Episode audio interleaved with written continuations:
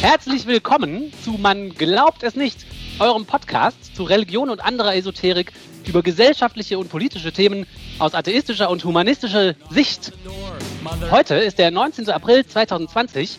Ich bin Till und ich begrüße per Internet fernmündlich zugeschaltet Oliver. Ja, und die letzte Sache, die ich hier in diesem Segment euch vorstellen will, ist ein Zeitungsartikel, diesmal aber aus der Frankfurter Allgemeinen Zeitung, der FAZ. Äh, und zwar war das eine ganze Seite auf der Seite 6. Und ähm, ich weiß ja, dass äh, nicht mehr besonders viele Leute Zungen in Papierform lesen. Wenn man sich das vorstellt, ja, so eine Zeitung, also eine Tageszeitung der FAZ, die hat die Größe, die sehr unbequem wird, aufzublättern, wenn man im Flugzeug in der Echo fliegt oder in einem eng besetzten Zug der Deutschen Bahn. Ja, wenn man diese aufklappt, ist diese Zeitung wirklich groß und unhandlich. Und eine so eine ganze Seite war dieser Artikel. Also schon wirklich viel Platz. Normalerweise sieht eine Zeitungsseite ja so aus, dass da viele kleine Artikel drauf sind. Hier war ein großer Artikel, ja. Und da denkt man, aha, das ist offensichtlich der Zeitung wichtig, hier besonders viel Raum und Platz diesem Autor und dieser Story oder dieser Meldung zu geben. Der Artikel heißt, gibt es christliche Politik und wenn ja, warum und wie viel? Da habe ich natürlich gedacht, aha, das muss ich sofort lesen. Ich muss dazu sagen, oh. Ja, aber das ist doch interessant. Der, der Artikel ist ungefähr ein Jahr alt, vom 15. April 2019. Ähm, und ich habe mir den durchgelesen und mich wirklich geärgert. Und, aber ja, und dann habe ich gedacht, okay, ich muss es für den Podcast aufbereiten. Dann habe ich ihn nochmal durchgelesen äh, und mir so Anmerkungen gemacht, damit ich ähm, kleinen roten Faden habe, den ich euch erzählen kann. Und es ist erstaunlich, ähm, was dafür wirklich für ein roter Faden rauskam. Und der war ganz anders, als ich gedacht habe. Wenn man das liest, gibt es christliche Politik und wenn ja, warum und wie viel? Mein erster Gedanke war, ah, hier gibt es bestimmt um sowas mehr Philosophisches, so eine Gesamtbetrachtung der Welt und alles. Und man würde jetzt hier auf theoretischer Ebene vielleicht sich diesem Phänomen nähern, was das eigentlich ist und so weiter. Hm, hier, die FAZ schreibt über den Verfasser, das ist nämlich, das steht da auch ganz groß, Professor EM. Dr. Dr. HC Mult Ottfried Höffe. Also sie haben ah. nicht gespart, alle Titel hier aufzuzählen. M heißt emeritiert, ne? Also der ist offensichtlich Rentner. Rentner, aber der ist noch ziemlich aktiv. Wenn man den googelt, kommt man auf einige Ergebnisse. Der ist nicht von der Bildfläche verschwunden, sondern ähm, noch ziemlich aktiv. Die Frankfurter Allgemeine schreibt ganz kurz, der Verfasser ist Leiter der Forschungsstelle Politische Philosophie an der Universität Tübingen. Ja, und da habe ich gedacht, klar, das wird jetzt so ein philosophischer Artikel, wo jemand schreibt, was christliche Politik ist und was damit auf sich hat. Und habe das angefangen zu lesen. Ähm, was stellt sich raus? Es ist, es ist eigentlich eine total billige Anleitung, how to be ein christlicher Politiker in Deutschland. es ist, liest sich so, wenn man es das zweite Mal liest, als ob der so jungen Nachwuchs-CDU-Politikern nochmal so ein kleines Büchlein an die Hand geben wollte, was sie nochmal bitte für Meinungen zu bestimmten Sachen zu haben haben. Ah. Ja? Weil er weiß das. Er weiß das. Ja, ja, er schreibt das zumindest, wie er das sieht. Und es ist mhm, äh, mhm. gar nicht so viel theoretischer Unterbau, wie man halt erwartet, wenn man die Überschrift liest. Ähm, und ich fasse euch den halt einfach mal zusammen, den Artikel. Und wenn man jetzt denkt, das dauert bestimmt lange, weil das eine ganze Zeitungsseite ist, weil es halt so klar strukturiert ist, dauert es wahrscheinlich nicht so lange. er fängt an mit der These, dass es natürlich eine christliche Politik gibt, weil die christliche Religion sich nun mal nicht an ein bestimmtes Volk wendet, sondern an alle Menschen guten Willens. Also das reicht also schon aus. Irgendwie, da habe ich ja, gedacht. Philipp, du und ich sind schon raus, offensichtlich. Aber, aber Sekten wie zum Beispiel, sag mal eine Sekte, Oliver, die richten sich doch auch immer an alle Menschen guten Willens. Dann würde man ja, sagen, universelles Leben oder was auch immer, ja, ist egal. Das könnten ja auch eine super Politik offensichtlich machen. Also wenn das schon reicht, wenn sich die Religion selber an alle Menschen wendet und nicht nur an ein bestimmtes Volk, na gut, okay. Ähm, dann kommt er auch ziemlich direkt zum ersten Punkt, was man machen muss. Christliche Politiker sollen sich auf die Seite der Wissenschaft stellen. Wow. Zweitens, christliche Politiker äh, müssen wissen, dass in der Flüchtlingsdebatte die Nächstenliebe nicht gilt. Was? Ja, das ist so. Okay. Die ist immer super wichtig. Der sagt, das Allerwichtigste am Christentum ist die Nächstenliebe. Aber als christlicher Politiker muss man im Hinterkopf behalten, dass viele Probleme damit nicht zu lösen sind, zum Beispiel die Flüchtlingsdebatte. Christliche Politiker, dritter Punkt, müssen Hartz IV reduzieren. Was? Ja. das ist, was? Er schreibt. Ist denn alles? Wie? Sie müssen sich an Wissenschaft, Wissenschaftler halten? Was? Nein, die müssen sich auf die Seite, okay, ich, dann zitiere ich. Ähm, ich zitiere, christliche Politik schlägt sich auch heute auf die Seite der Wissenschaft. Wie der, auch heute? Auch heute? Ja, Was der sagt halt, denn? die Politik entstammt aus der Nächstenliebe und ist halt so alt und auch heute schlägt sie sich nicht etwa auf die Seite von Wissenschafts- und Forschungskritik. Im Gegenteil erkennt sie die schon bisher erbrachten Leistungen im Kampf gegen Krankheiten und die Mühsal der Arbeit an und unterstützt hier weitere Anstrengungen. Okay. Ja, das ist ein sehr technokratisches Wissenschaftsverständnis, aber egal. Ja, also, ja. mhm. Äh, Techniker sind gut, haben wir jetzt gehört. Wir haben gehört, also, aber nein, nein, nein, nicht bei den Flüchtlingen, nein, nein, nein, nein, nein, nein, nein. Und drittens, was war das? Ah, Hartz IV muss reduziert werden. Okay. Genau. Gut. Nämlich. Auch da wird also Nächstenliebe nicht. Er ist nämlich, er hat immer Angst vor einem sogenannten, dieses Wort kommt super oft vor, er hat immer Angst vor einem ähm, Fürsorgestaat. Also der will es unbedingt vermeiden, einen Fürsorgestaat zu ja. Ja.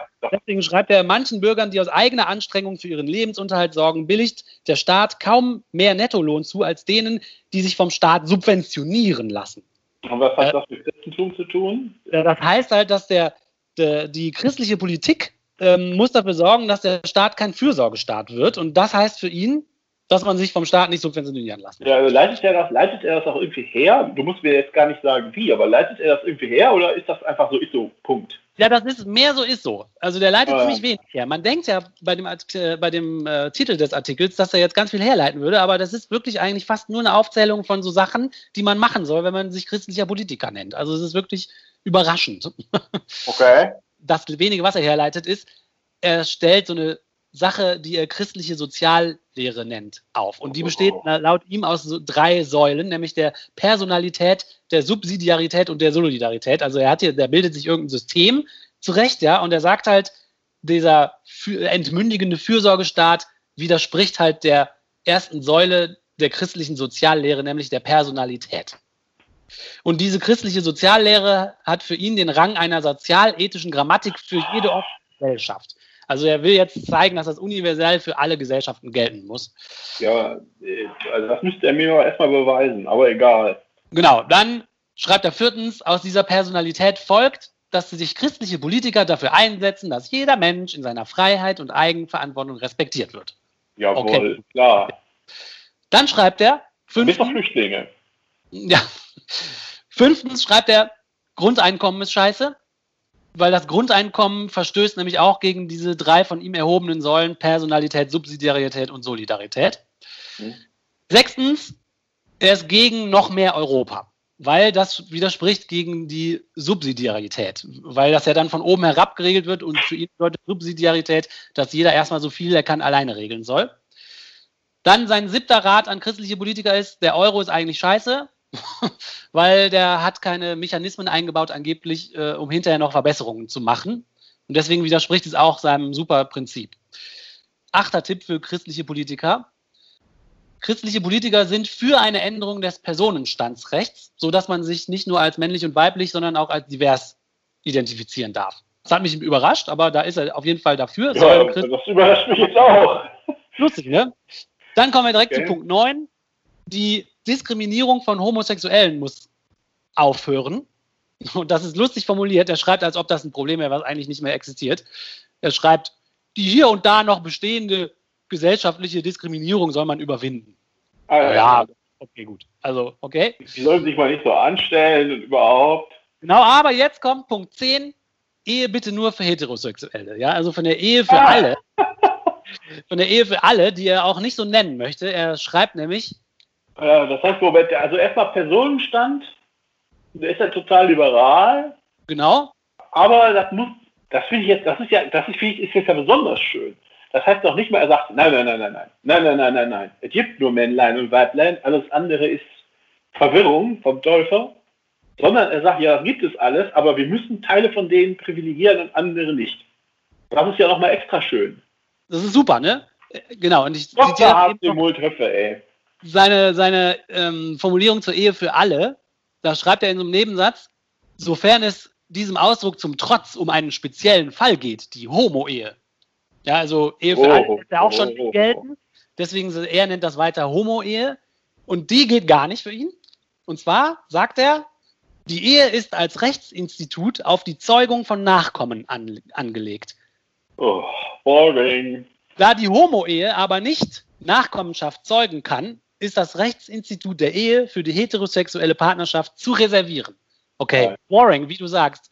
Bah. Aber das heißt, da blöd- was ist denn mit der Ehe von der Frau Merkel?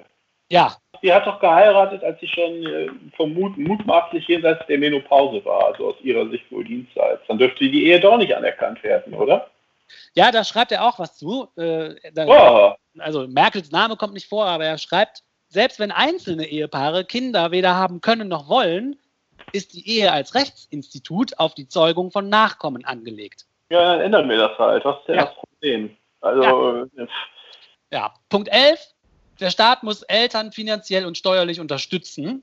aber nur Heterosexuelle. Ja, natürlich. Das hat er ja Verheiratet. ja, na, verheiratet, das hat er ja gerade festgelegt. Ja, Dann gibt es noch einen Unterpunkt, ich nenne ihn einfach mal 11a. Christliche Politiker lehnen das Wort Herdprämie ab. Also die Ja. Nummerierung stammt übrigens von mir. Ja? Also das das steht kann nicht ich mir auch vorstellen. Das, äh, ja, das möchte man dann lieber nicht hören.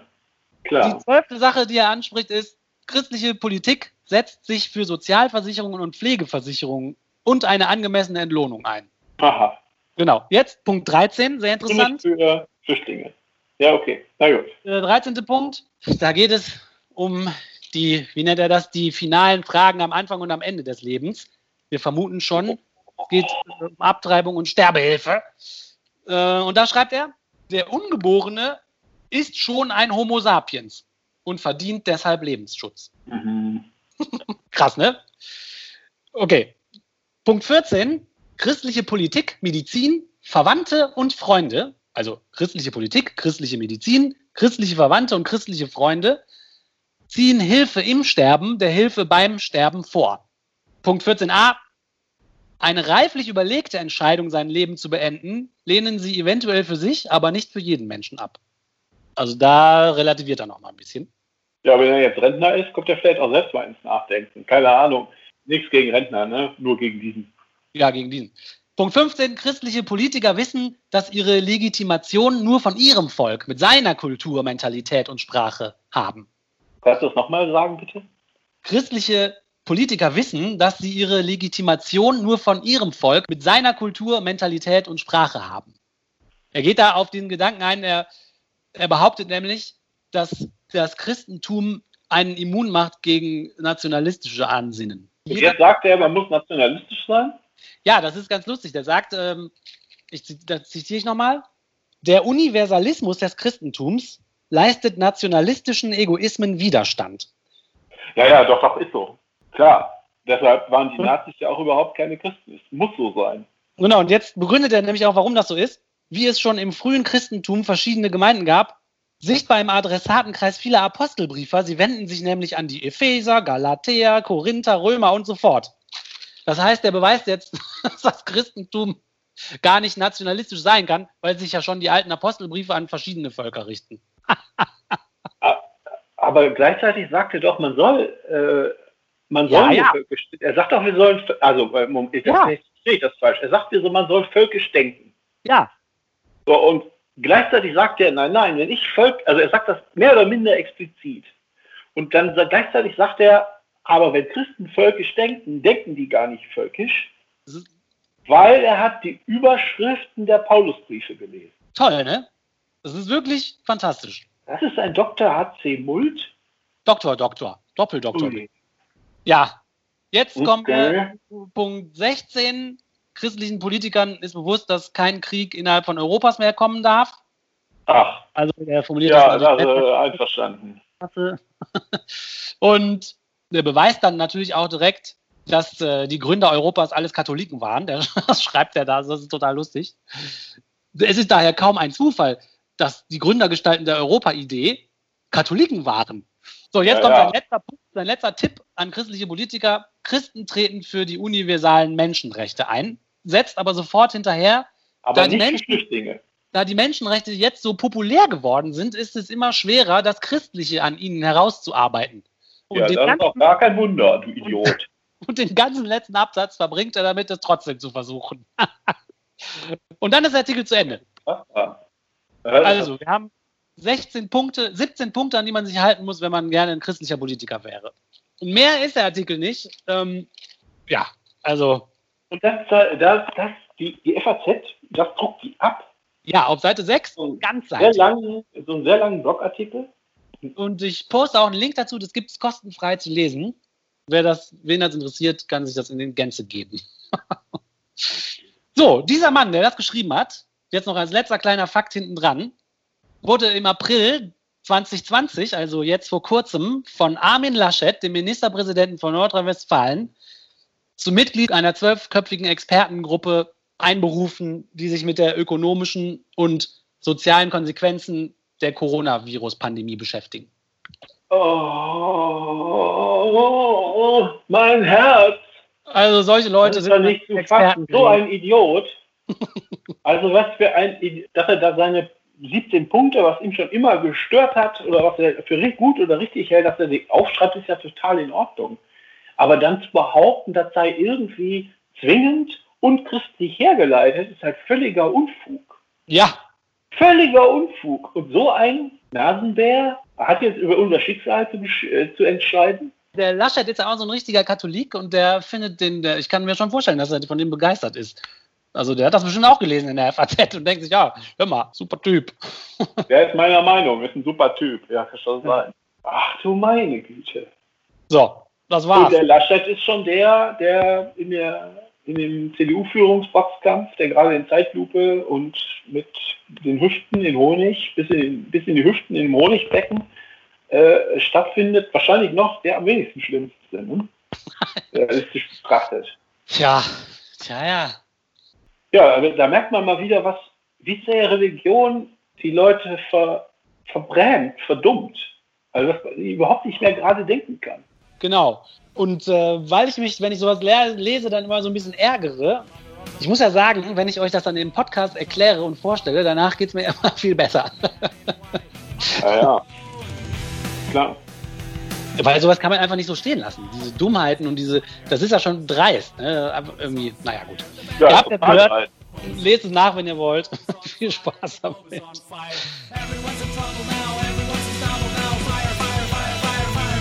Und schon sind wir wieder am Ende einer Folge von Man glaubt es nicht, eurem Podcast zu Religion und anderer Esoterik über gesellschaftliche und politische Themen aus atheistischer und humanistischer Sicht. Wie immer an dieser Stelle würden wir euch gerne bitten, uns zu schreiben, Kommentare zu hinterlassen, Kritik, Lob, Anregungen, Hass und Liebe uns zu geben auf man glaubt es nicht.wordpress.com. Wir freuen uns schon drauf und wenn ihr beim nächsten Mal wieder einschaltet. Bis dahin sagen wir Tschüss. Tschüss.